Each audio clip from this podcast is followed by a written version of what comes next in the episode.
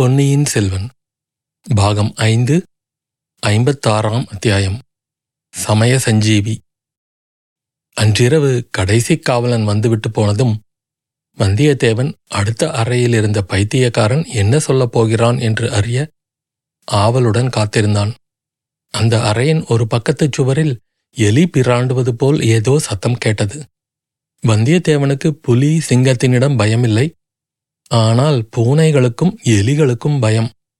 இரவெல்லாம் அந்த இருளடர்ந்த அறையில் எலிகளுடன் காலம் கழிக்க வேண்டுமோ என்று கவலைப்பட்டவனாக, பைத்தியக்காரா, தூங்கி போய்விட்டாயா என்று கேட்டான். அதற்கு பதில் ஒன்றும் வரவில்லை.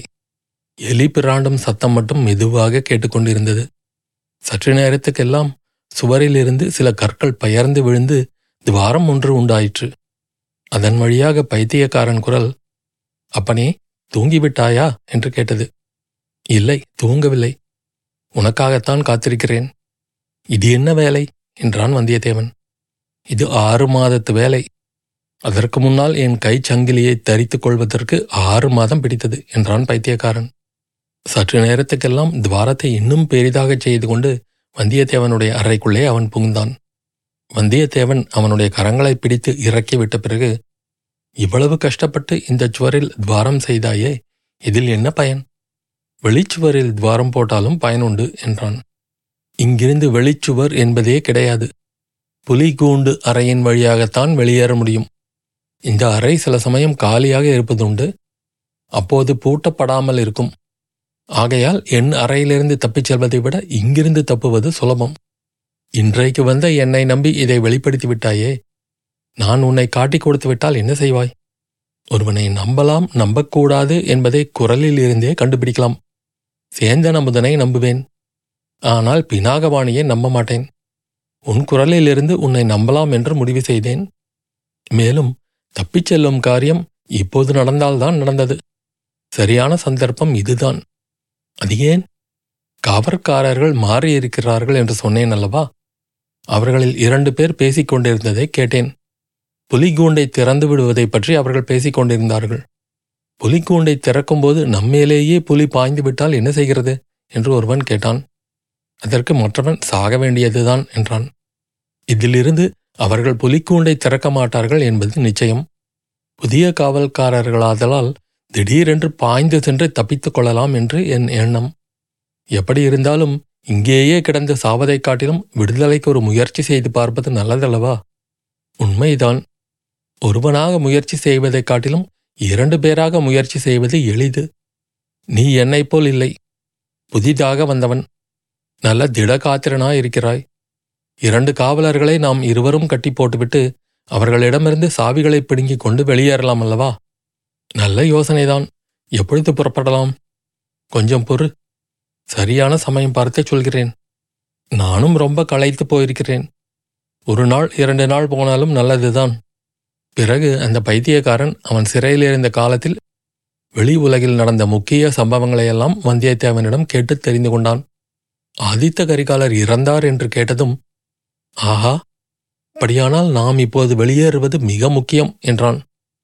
ஏன் அப்படி சொல்கிறாய்? அடுத்தபடி ராஜ்யத்துக்கு யாரையாவது இளவரசு பட்டம் கட்ட வேண்டுமல்லவா? இளவரசு பட்டம் என்ன? சக்கரவர்த்தி உடல் நோயினாலும் மனச்சோர்வினாலும் பீடிக்கப்பட்டிருக்கிறார். ராஜ்யபாரத்தை அடியோடு விட்டு நீங்க விரும்புகிறார். யாருக்கு மகுடம் சூட்டுவதாக பேச்சு நடக்கிறது? சிற்றரசர்கள் சிலர் மதுராந்தகருக்கு பட்டம் கட்ட விரும்புகிறார்கள். மற்றும் சிலர் பொன்னியின் செல்வருக்கு மகுடம் சூட்ட விரும்புகிறார்கள். சக்கரவர்த்தியின் கருத்து என்ன? ராஜ்யத்தில் வீண் சண்டை ஏற்படாமல் தடுக்கும் பொருட்டு மதுராந்தகர் சிங்காதனம் ஏறுவதையே சக்கரவர்த்தி விரும்புகிறாராம்.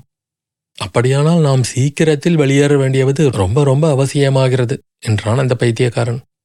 பிறகு ஈழ நாட்டில் பாண்டியர் மகுடமும் இரத்தினஹாரமும் இருக்குமிடம் பற்றி தான் தெரிந்து கொண்ட விதத்தை விவரமாக கூறினான். சோழ குலத்து இரகசியத்தை பற்றி மறுபடியும் வந்தியத்தேவன் கேட்டதற்கு, அதை இப்போது சொல்ல மாட்டேன். இருவரும் தப்பிப்பிழைத்து வெளியேறினோமானால் சொல்லுவேன். இல்லாவிடில் அந்த இரகசியம் என்னோடு மடிய வேண்டியதுதான் என்றான். வந்தியத்தேவனுடைய உள்ளம் தீவிரமாக சிந்தனையில் ஆழ்ந்தது. அந்த பைத்தியக்காரன் சொல்லக்கூடிய அத்தகைய ரகசியம் என்னவாயிருக்கும் என்று ஊகிக்க பார்த்தான். பற்பல நிழல் போன்ற நினைவுகள் அவனுடைய மனத்திரையில் தோன்றி மறைந்தன. திடீரென்று வைத்தியர் மகனை பார்த்ததும் வந்தியத்தேவனுக்கு தூக்கி வாரி போட்டது. தானும் அடுத்த அறையில் உள்ளவனும் சேர்ந்து செய்திருக்கும் யோசனைக்கு அவன் தடை போட்டு விடுவானோ என்று கவலைப்பட்டான். பினாகபாணியின் நயவஞ்சகப் பேச்சை அவன் நம்பவில்லை. அவனும் பைத்தியக்காரனும் இவ்விஷயத்தில் ஒரு மனமுடையவர்களாயிருந்தார்கள். ஏதோ துர் எண்ணத்துடனேதான் பினாகபாணி வந்திருக்கிறான் என்று முடிவு செய்து கொண்டார்கள். ஒருவரை சிறையில் விட்டுவிட்டு இன்னொருவர் வெளியேறி போவதில்லை என்று சபதம் எடுத்துக்கொண்டார்கள். மறுபடியும் பினாகபாணி வந்தால் என்ன செய்கிறது என்றும் தீர்மானித்துக் கொண்டார்கள். எனவே இரண்டாவது தடவை பினாகபாணி வந்தபோது இருவரும் முன்ஜாக்கிரதையாக இருந்தார்கள். பத்தியக்காரனிடம் முத்திரை மோதிரத்தை காட்டி அவனுடைய இரகசியத்தை சொல்லும்படி வைத்தியர் மகன் கேட்டுக்கொண்டிருந்தபோது வந்தியத்தேவன் இரண்டு அறைகளுக்கும் நடுவில் சுவரில் ஏற்கனவே செய்திருந்த துவாரத்தின் வழியாக ஓசைப்படாமல் புகுந்து அந்த அறைக்குள்ளே வந்தான். பினாகபாணி திரும்பி அவனை தாக்கவே இருவரும் ஒரு துவந்த யுத்தம் செய்தார்கள். வேறு சமயமாயிருந்தால் வந்தியத்தேவன் வைத்தியர் மகனை ஒரு நொடியில் வென்று வீழ்த்தியிருப்பான். மேலே நெருப்புச்சுட்ட புண்கள் இன்னும் நன்றாக ஆறாதபடியாலும் காளாமுக ராட்சதன் அவனுடைய தொண்டையை பிடித்து அமுக்கிய இடத்தில் இன்னும் வலித்து கொண்டிருந்தபடியாலும் துவந்த யுத்தம் நீடித்தது. அச்சமயத்தில் பைத்தியக்காரன் கையில் சங்கிலியுடன் வந்து பினாகபாணியின் கழுத்தில் போட்டு இறுக்கினான்.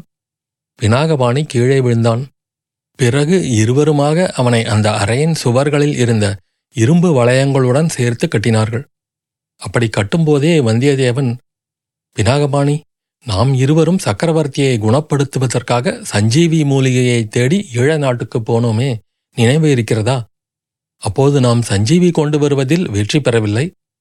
ஆனால் இப்போது எங்களுக்கு சமய சஞ்சீவியாக வந்து சேர்ந்தாய். இந்த உதவிக்காக மிக்க வந்தனம். வைத்தியர் மகனாகிய நீ இனிமேல் வைத்தியத்துடன் நிற்பது நல்லது. ஒற்றன் வேலையில் தலையிட்டு ஏன் வீணாக கஷ்டத்தை விலைக்கு வாங்கிக் கொள்கிறாய் என்று சொன்னான். பினாகபாணி அதற்கு ஒன்றும் பதில் சொல்லவில்லை. திடீரென்று நேர்ந்த இந்த விபத்தினால் அவன் பேச்சிழந்து நின்றான். ஆனால் அவனுடைய கண்கள் மட்டும் கோபக்கனலை கக்கின என்பது அவன் கொண்டு வந்து கீழே போட்டிருந்த தீவர்த்தி வெளிச்சத்தில் நன்றாக தெரிந்தது. பின்னர் இருவரும் வைத்தியர் மகன் கொண்டு வந்திருந்த அதிகார முத்திரையை கைப்பற்றி கொண்டார்கள். பினாகபாணி தலையில் சுற்றியிருந்த துணியை எடுத்து வந்தியத்தேவன் தன் தலையில் சுற்றி கொண்டான். அந்த அறையிலிருந்து வெளிவந்து கதவை பூட்டினார்கள். பிறகு மெல்ல நடந்து பாதாள சிறையின் படிக்கட்டில் ஏறினார்கள். வழி சரியாக தெரியாதவர்களாதலால் நிதானமாக அங்குமிங்கும் பார்த்து கொண்டு நடந்தார்கள். புலிகளின் உருமல் சத்தம் கேட்டதும் இருவருக்கும் மேலே போக சிறிது தயக்கமாகவே இருந்தது. ஒருவேளை தாங்கள் தப்புவதை எப்படியோ அறிந்து புலியை கூண்டிலிருந்து அவிழ்த்து விட்டிருப்பார்களோ? வந்தியத்தேவனும் பைத்தியக்காரனும் புலிக்கூண்டு அறைக்குள்ளே மெதுவாக எட்டி பார்த்தார்கள். அந்த அறையில் அச்சமயம் ஒரே ஒரு காவலன்தான் இருந்தான். உருமிய புலிகள் இருந்த கூண்டை அவன் உற்று நோக்கி கொண்டிருந்தான். ஒருவேளை புலிக்கூண்டை திறந்து புலிகளை தங்கள் மீது ஏவிவிட அவன் யோசிக்கிறானா என்ன? அச்சமயம் வைத்தியர் மகன் கூச்சல் போட ஆரம்பித்திருந்தான். அந்த கூச்சல் இக்காவலனுடைய சந்தேகத்தை கிளப்பிவிட்டிருக்கலாம் அல்லவா? பினாகபாணியின் வாயில் துணியை அடைத்துவிட்டு வராதது எவ்வளவு தவறாக போயிற்று. அத்தியாயம் முடிவு.